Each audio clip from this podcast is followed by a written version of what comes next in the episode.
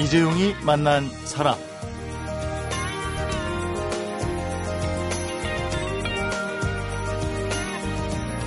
겨울이라 추우니까 자연히 손이 주머니에 들어가 있는데요. 그 어느 계절보다도 손이 자유로워야 하는 때가 바로 지금 겨울이라고 합니다. 땅도 얼어 있고 우리 몸도 굳어 있어서 살짝만 넘어져도 크게 다치는데 여기다가 손이 주머니에 들어가 있으면 그야말로 손을 못 쓰게 되는 거 아닙니까? 손과 더불어서 마음도 주머니에서 꺼내서 손, 마음 모두 자유로운 주말이 되셨으면 합니다. 네, 저희도 임진무 음악평론가와 이종훈 스포츠평론가가 전해드리는 가수와 전설을 만나보는 조금 자유로운 시간으로 함께 하겠습니다.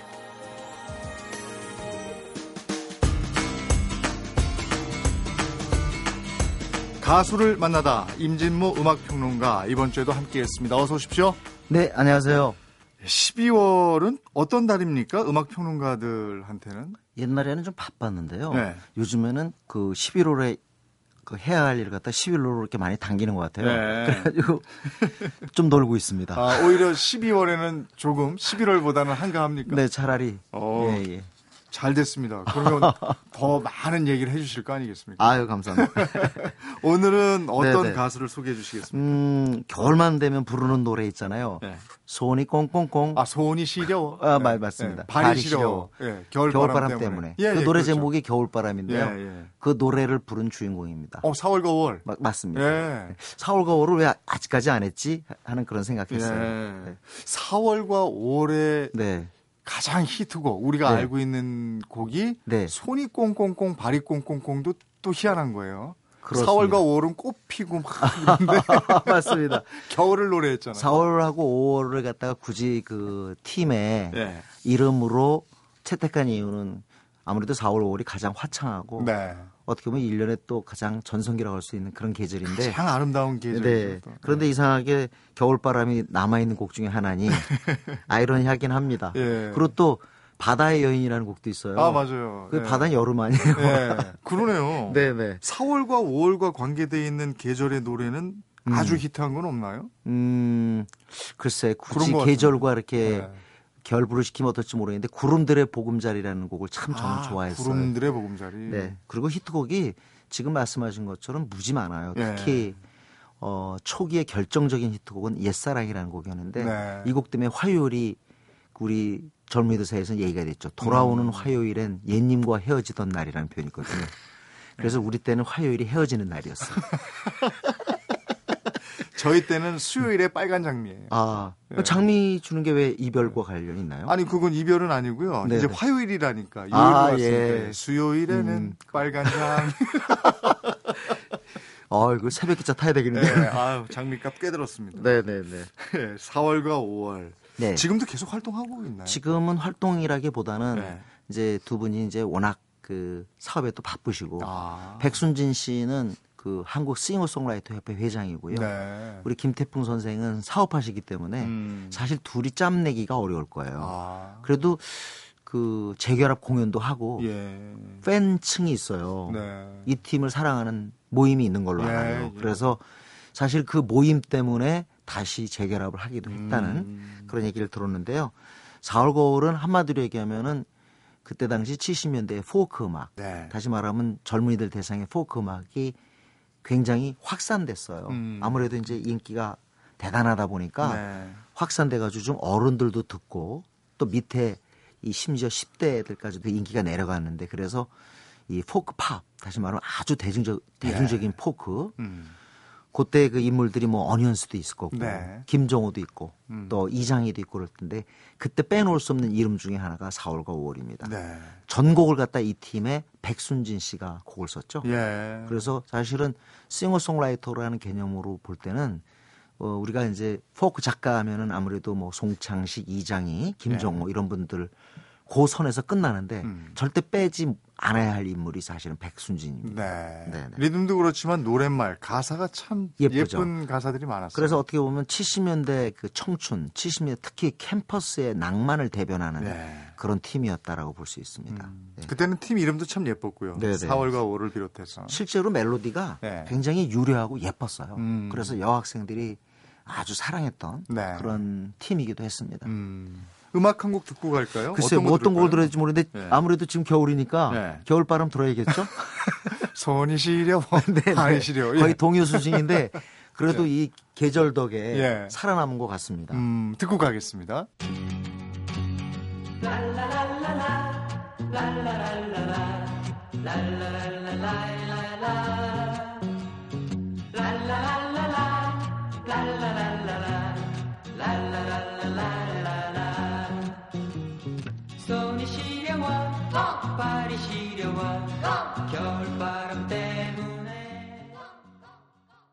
이재용이 만난 사람 가수를 만나다 임진모 음악 평론가와 함께 하고 있습니다. 4월과 5월의 노래 들어봤는데 아, 이 노래는 정말 겨울이 되면은 가장 많이 애용되는 대표 노래인 것 같아요. 뭐 겨울자가 들어가면 아무래도 네. 뭐 겨울 아이도 그렇고 네. 유리한 게 있는데요. 확실히 세월이 많이 지나면은 조금은 그 계절이든 어떤 특정 뭐 날짜든 이런 것들을 담고 있는 제목의 노래 네. 그런 노래들이 오히려 생존력을 발휘하는 수가 있습니다. 음, 가수들한테는 평생 가는 노래가 네네네. 네. 그러니까 사실 그때 당시에 이제 4월 5월을 사랑했던 분들한테는 옛 사랑이라든가 네. 아까 말씀드렸듯이 또는 등불이라는 노래가 있어요. 네. 저 험한 세상 등불이 음, 돼 거의 네. 한국의 Bridge Over Troubled Water예요. 예. 그런 노래도 있고 구름들의 보금자리도 있었고 님의 노래도 있었고 음. 굉장히 많았는데 결국 지금 가장 라디오에서 전파 세례를 받고 있는 노래는 지금 들으신 겨울 예, 바람입니다. 예. 노래가 예뻐요. 제목 잘 지어야 돼요. 예. 그리고 이렇게 특정한 거 겨냥하는 게 예. 결코 불리하지 않습니다. 그럼요. 네네. 이용 씨 봐요. 그러니까 10월의 마지막 날로. 그러니까 그리고 어쨌든 4년 정도 활동하고서 결국은 대마초 파동도 있고 아. 75년 말에 그래서 네. 그 뒤로는 잊혀져 갔지만 그 뒤에도 그래도 어쨌든 다시 이제 돌아와서 네. 장미라는 히트곡을 냈습니다. 네, 네. 장미는 뭐 사, 그 사랑과 평화의 장미가 있는데 네, 전혀 네. 다른 노래예요. 음, 음. 하여튼 좀 어떻게 보면 늘 부드럽고 네. 어떻게 보면 조금 약간은 여성적인 그런 느낌의 음. 노래를 불러준 게 음. 4월 9월인데요. 빼놓지 말아야 될 인물이 둘이 있어요. 뭐냐면 바로 이수만과 김종호입니다. 이수만과 네. 김종호가 4월과 네. 5월과 관계가 관계가 있습니다. 우리는 어. 이제 4월 5월 멤버라면 네. 보통 이제 백순진 씨가 아무래도 뭐 음악 감독이니까 네. 그리고 또 김태풍 씨가 옆에서 하모니를 넣어줬는데 네. 사실 첫 멤버는 네. 이수만과 백순진의 만남이에요. 아. 근데 이수만 씨가 그때 아팠다고 합니다. 아. 그러면서 이제 녹음 다 해놓고서 사진도 못 찍은 거예요. 그래서 사실은 그 일집 앨범에 보면 김태풍과 백순진이 사진에 나오는데 네. 실제 목소리 주인공은 이수만이었던 거죠. 아 그래요. 네, 네. 어 백순진 씨가 이수만 씨보다 조금 위기 때문에 형이 될 거예요. 네. 그러다가 이제 김태풍 씨가 있었는데 어쨌든 어 백순진 씨도 집이 괜찮지만 김태풍 씨는 뭐 아주 뭐 그때 당시 잘 나가는 피아노 아, 기업에 그렇습니까? 그 집안이 있고 어. 그래서 또 뭐 공부 압박도 있고 또 네.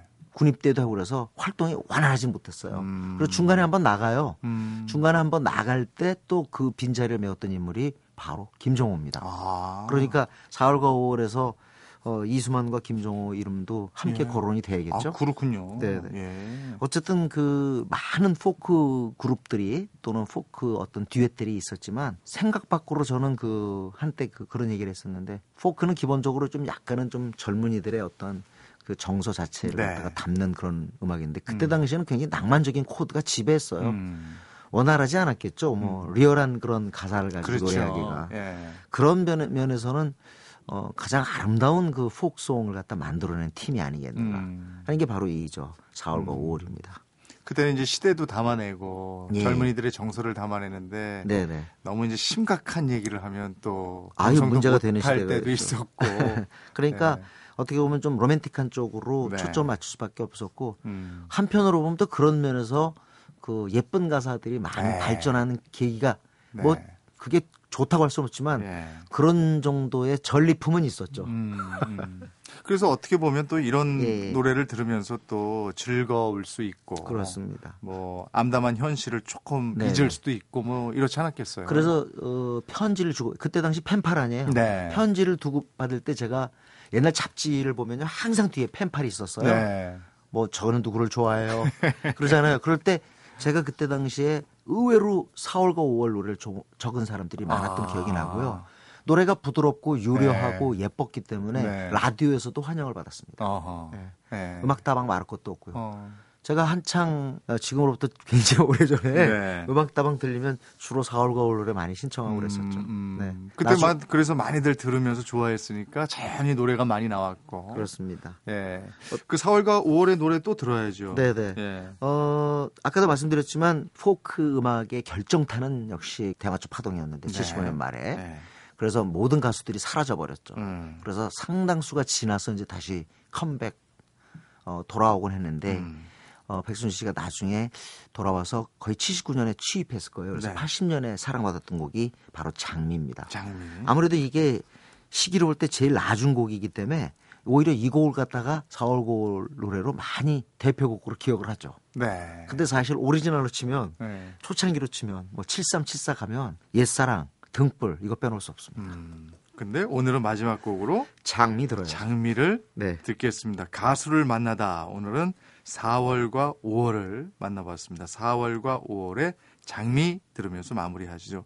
어, 오늘도 임진모 음악평론가와 함께했습니다. 고맙습니다. 네, 고맙습니다.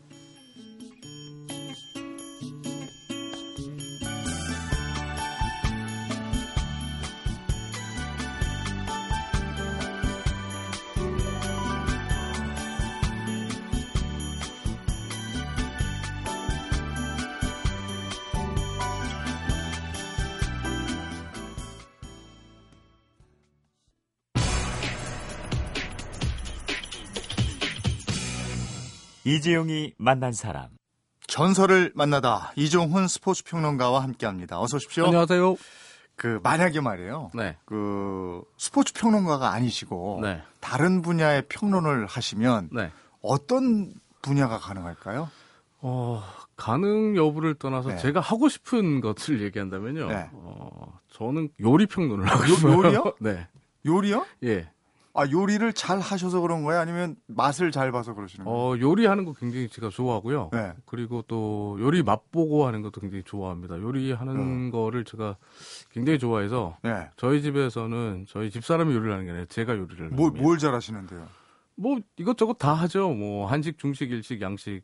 그래요? 네. 야, 우리 제작진하고 언제 집을 한번 갑니다. 네, 알겠습니다. 언제든지 뭐 제가 오, 그것도 새로운 검증 받도록 하겠습니다. 예, 요리 평론가. 의외의 대답이 나왔습니다. 자, 오늘은 어떤 스포츠의 전설을 만납니까? 어, 벌써 12월이잖아요. 네. 이맘때가 되면 많은 분들이 한 살 더 먹는 것에 대해서 많은 아쉬움을 표시하잖아요. 네. 사실 우리 제작진들 지난번에 밥 먹을 때도 네. 한살 더 먹는 거 가지고 이야기가 많았지 않습니까? 네. 어, 특히, 특히 우리 작가분이 그러시더라고요. 그렇죠. 그리고 또 내년에 왜 나이 앞자리 숫자가 네. 뭐 2에서 3으로 바뀌시는 분, 혹은 네. 뭐 3에서 4, 4, 4에서 5로 바뀌시는 분, 앞자리 숫자가 바뀌시는 분들, 올해가 가는 것이 더욱더 아쉬울 수밖에 없을 것 같은데요. 그렇죠. 예. 그래서 오늘은 이런 분들을 위해서 네. 전 세계 스포츠 역사를 통틀어서 나이를 이야기할 때 음. 결코 빼놓을 수 없는 선수, 미국 메이저리그 나이의 전설, 샤첼 페이지 선수를 만나볼까 합니다. 샤첼 페이지요? 네. 좀 낯선 이름인데요? 어, 샤첼 페이지는 국내에서는 굉장히 좀 알려지지 않은 선수인데 네. 미국 메이저리그에서는 전설 중에 전설인 어, 선수입니다. 그래요? 1948년에 메이저리그에 데뷔를 했고요. 그래서 네. 1965년까지 선수 생활을 했던 흑인 투수인데요. 네. 샤첼 페이지는 메이저리그에서 굉장히 특이한 기록을 갖고 있는 나이와 관련된 모든 기록을 갖고 있습니다. 예. 최고령 신인 선수 기록, 메이저리그 최고령 완투승, 음. 메이저리그 최고령 완봉승, 메이저리그 최고령 선발 등판 등 어. 어, 메이저리그에서 투수 분야 최고령 기록이란 기록은 다 갖고 있는 선수입니다. 사첼 페이지가 메이저리그에서 데뷔했을 때몇 네. 살이었을까요? 글쎄, 최, 최고령이라도 뭐 한 30? 만으로 42살. 우리 나이로 43살. 예. 메이저리그에? 네. 우리 나이로 43살. 은퇴하는 나이 아닙니까? 그렇죠. 뭐 은퇴해서 뭐 네. 전혀 이상하지 않은 나이에 야, 그때 데뷔를, 데뷔를 했죠. 네. 43살. 그 1965년까지 선수 네. 생활을 했다고 했잖아요. 그러면. 네. 그러면 도대체 몇 살까지 선수 생활한 거예요? 샤첼 페이지가 마지막으로 메이저리그 네. 마운드에 서서 공을 던졌을 때 나이가 만으로 59세 80일. 와. 우리 나이로 61살이었습니다.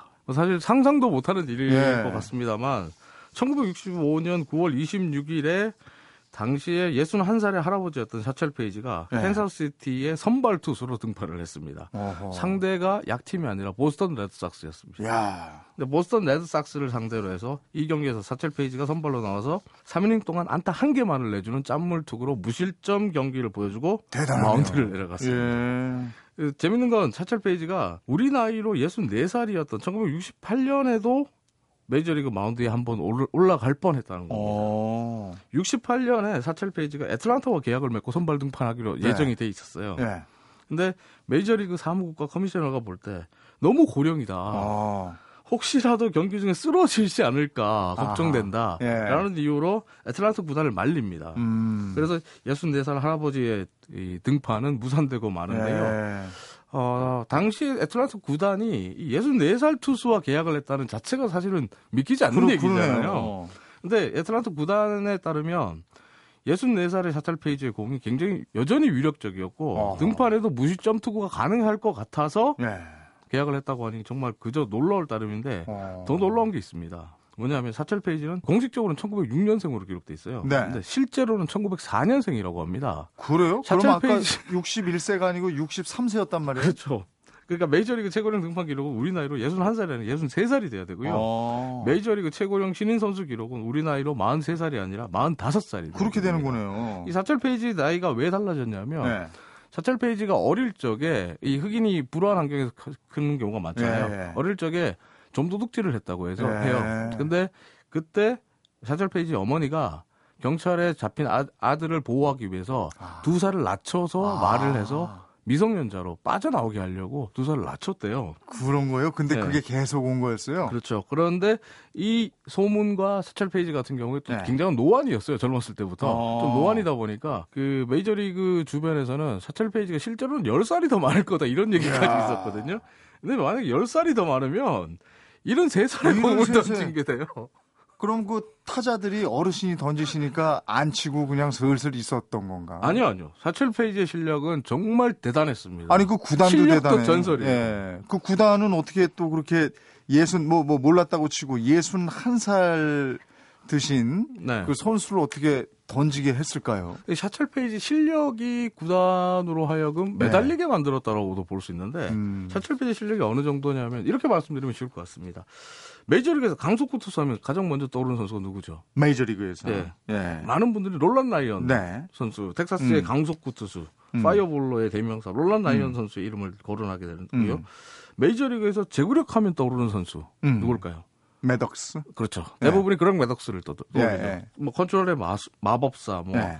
뭐 제구력의 아티스트, 뭐 이렇게 얘기하는 그렉 매덕스를 음. 떠올리는데 이 두 명, 즉 놀란 라이언과 그렉 매덕스를 합치면 샤첼 페이지가 된다라는 음. 게 메이저리그 전문가들의 아. 공통된 의견입니다. 대단한 실력을 이게 뭐냐면 그러니까. 샤첼 페이지는 사실 놀란 라이언과 그렉 매덕스를 합치면 메이저리그 역사상 최고의 투수, 가장 위대한 투수가 나와요. 어. 이 조합은 사실은 지금 우리는 현실에서 볼 수 없는 조합이라고 네. 하거든요. 근데 이 사첼 페이지가 라이언과 매덕스를 합쳐놓으면 어. 나오는 투수다 이렇게 얘기를 하는데 어. 솔직히 제가 그 사첼 페이지의 기록들이나 뭐 경기 영상은 그, 극도로 찾아보기 힘든데 네. 뭐 여러 가지 사진이나 자료들을 보면 네. 도대체 어디서부터 어디까지가 진실이고 어디서부터 어디까지가 어. 뻥인지 잘 구분이 안 됩니다. 스포츠의 전설을 뭐 대부분이 사실 듣고도 믿기지 않는 부분이 좀 많은데 네. 이 샤첼 페이지는 유독 더 심해요. 그 공이 얼마나 빨라요? 이 기록에 의하면 샤첼 페이지가 170km가 나왔다고 하거든요. 즉그 그렇게 던진다고요? 예. 170km가 나왔다고 그러면 네. 최고 구속이 170km 나왔다 그러면 롤런 라이언보다 더 빠릅니다 공은 사실. 그리고 네. 샤첼 페이지의 가장 큰 주목으로 꼽는 게 제구력이거든요. 음. 제구력인데 투구 연습을 어떻게 하냐면 투구 연습 기록을 보면 네. 홈플레이트 위에 검정이나 성냥갑을 올려놓는데요. 음, 음. 그리고 그 검정이와 성냥갑 위에 위를 향해서 공을 네. 20개 연속 던진대요. 네. 근데 공이 20개 연속 검정이와 성냥갑 위를 지나가면 네. 그때부터 검정이와 성냥갑 위치를 바꿔서 또 다시 20개를 던지는. 하... 그러니까 자기가 원하는 대로 검정이 정도까지 허허. 컨트롤이 된다는 거예요. 그것도 170km짜리 강속구로. 170km를 던지기도 하는데 80km짜리 체인지업도 갖고 있다고요. 아... 그러니까 170km가 날아오다가 80km가 날아오니까 타자들이 보고 감을 잡을 수가 없고 네. 그리고 그 모든 공들이 스트라이크 존을 통과한다는 네. 거. 이 샤첼 페이지가 한 말 중 유명한 말 중에 이런 말이 있습니다. 음. 투수가 스트라이크를 던지지 못하는 것은 투수가 네. 실력이 없기 때문이다. 음. 왜냐하면 홈플레이트는 전혀 움직이지 않기 때문이다. 어허. 홈플레이트가 고정되어 있는데 거기를 못 던지는 건 네가 실력이 없기 때문이다라고 하는 거죠. 충분히 네. 컨트롤이 가능하다 이거군요. 네, 그러니까. 굉장히 거만한 말이기도 한데 네. 뭐제 눈으로 못 봤기 때문에 저도 이게 진실인지 거짓인지 어. 뭐 정확히 잘 모르겠습니다만 하지만 메이저리그의 선수들의 증언을 들어보면 네. 어, 100%는 아니어도 어느 정도 사실 같아요. 이게 음. 1930년대 메이저리그 최고의 강속구 투수였던 디지 딘이라는 선수도 네. 있고 또 뭐 조디 마지오 다 다들 아시는 네. 그 그락 메닥스 같은 선수들이 증언과 행동을 보면 사첼 페이지가 정말 그랬을 것 같다는 어, 생각도 듭니다. 어, 그 선수들이 다 뭐라고 그렇게 어, 얘기를 하는데요? 디지 딘이 한 말은 샤첼 네. 페이지가 던지는 공을 처음 보고 페이지가 던지는 공에 비하면 내 공은 어린애 수준에 불과하다. 근데 이 네. 디지 딘이 160km 가까이 공을 던졌다고 오. 기록이 돼 있거든요. 네. 근데 자기 공이 어린애 수준이라 그러면 음. 정말 170km 가까이 나왔을 것 같다는 네. 생각이 들기도 해요. 음. 그리고 조 디마지오 메이저리그 역사상 가장 겸손했던 선수. 음. 그리고 지금도 겸손함의 대명사. 네. 신사로서 아직도 미국 야구 팬들의 사랑을 독차지하고 있는 선수인데 네. 이 조 디마지오가 시범 경기에서 사첼 페이지로부터 4타수 1안타를 칩니다. 어. 안타 하나를 친 거죠. 어. 안타 하나를 쳤는데 굉장히 흥분된 어조로 내가 사첼 페이지 공을 쳐서 안타를 만들어냈어라고 어. 말을 하고 이날은 내 야구 인생의 최고의 날이다라고 자랑하고 떠버리처럼 돌아다닙니다. 어. 그 침착하고 겸손한 조 디마지오가 네. 그리고 그렉 매덕스 같은 경우 제구력이 대명사잖아요. 근데 이 샤첼 페이지를 너무 존경해서 자신의 두 아들들의 이름이 샤첼 매덕스, 페이지 매덕스입니다. 어, 아들 이름을 샤첼 페이지의 이름을 그대로 따온 거예요. 어. 두 아들 이름을. 예. 게다가 1940년대 메이저리그, 또 40년대, 50년대 메이저리그에서는 샤첼 페이지와 한 팀이 된다면 7월 4일에 리그 우승을 확정짓고 월드 시리즈 때까지 낚시만 하고 다녀도 된다라는 어. 말이 있었다고 합니다. 예. 그러니까 한마디로 만화 같은 실력을 어. 갖고 있었다고 볼 수 있어요. 근데 이 이게 궁금해요. 그러니까 열심히 연습을 해서 늦게 꽃이 폈나 봐요. 그러니까 메이저리그에 그건 아닙니다. 그거 아니에요? 샤첼 페이지가 늦게 꽃을 핀 게 아니고 네. 샤첼 페이지는 어 20살 때부터 굉장히 유명한 선수였어요. 아. 근데 당시에 자기가 20살 때는 메이저리그에서 흑인들이 뛰지 못했기 때문에 아, 그랬군요. 니그로 리그에서 굉장히 유명한 투수였고 네. 니그로 리그에서도 사실은 샤첼 페이지는 상대할 선수가 없어서 적수가 아. 없어서 굉장히 좀 무료함을 느끼고 도미니칸 리그나 다른 리그를 전전하게 음. 되는데 니그로 리그 때도 그 전설 같은 이야기가 있어요. 니그로 리그 월드 시리즈에서 니그로 리그에서 월드 시리즈 패권을 가리는 네. 마지막 경기 7차전에 사첼 페이지가 투수로 나와서 공을 던지는데 마지막 9회 말에 네. 고의로 2사 만루를 만들어주고 어. 그리고 수비수들을 앉으라고 지시를 하고 딱 잡아버렸어요. 그리고 상대 타자가 그때 당시에 니그로 리그 최고의 강타자 조시 네. 깁슨 선수였는데 네.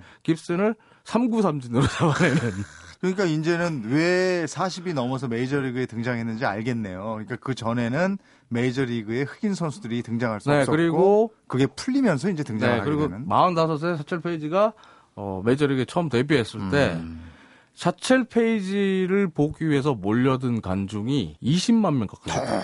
40년대. 그 괴력의 선수니까 한번 보고 네, 싶었겠어요. 너무너무 궁금하니까 다들 보려고 오. 그렇게 매달렸다 그러고. 그러니까 메이저리그 구단들은 샤첼 페이지가 몇 살이든 간에 상관없이 어. 마운드 위에만 서주겠다고 하면 언제든 그와 어, 계약을 맺을 준비가 돼 있었죠. 근데 또 하나 궁금한 게 그 정도면 얼마나 철저하게 자기 관리, 건강 관리를 했겠어요. 어떻게 건강 관리했대요? 어, 샤첼 페이지가 자기 관리로 굉장히 유명한 선수인데 네. 굉장히 지독했다고 합니다. 음. 생활 수칙 17개를 적어서 그 음. 17개를 적은 생활 수칙을 적은 카드를 항상 몸에 지니고 있고 네. 그걸 항상 꺼내 봤다 그래요. 네. 몇 가지만 소개해 드리면 차가운 물은 절대 마시지 않는다. 튀긴 음식은 절대 입에 대지 않는다. 네. 술, 담배, 여자는 멀리한다. 음. 운동은 하루도 거르지 않는다. 허... 굉장히 엄격하고 지독한 자기 관리를 대단한 거죠. 30년대, 40년대. 예. 그러니까 지금 선수들도 이걸 잘 못하거든요. 음. 근데 30년대, 40년대, 50년대 선생활을 한 선수가 음. 이렇게까지 자기 관리를 했다. 음. 굉장한 거고 또 샤첼 페이지가 어떻게 보면 한갑이 넘은 나이에도 마운드에서 위력적인 공을 뿌릴 수 있었던 것은 네. 나이에 대해서 자기만의 뚜렷한 철학이 있었기 때문이다라고 분석한 음. 사람들도 많습니다. 음. 이 생전의 사철 페이지가 가장 싫어했던 질문이 뭐냐면 네. 나이를 물어보는 겁니다. 하하. 당신 몇 살입니까? 네. 라고 묻는 질문을 굉장히 네. 싫어했다고 하는데 왜냐하면 사람들이 왜 그렇게 나이 나이 숫자에 네. 집착을 하는지 이해가 안 된다는 게 음. 사철 페이지의 생각이었기 때문인데요. 샤첼 페이지가 나이에 대해서 그래서 명언을 많이 남긴 선수기도 한데 음. 한두 가지 소개해드리면 야구 선수들은 나이 때문에 야구를 그만두는 게 아니라 더 이상 야구를 하지 않기 때문에 늙어버리기 때문이다. 아. 어, 또 만약 당신의 나이가 잘 생각나지 않는다면 당신이 되고자 하는 바라는 나이를 생각해보라. 그게 바로 당신의 나이다. 아 그래요. 굉장히 좋은 말이에요. 예.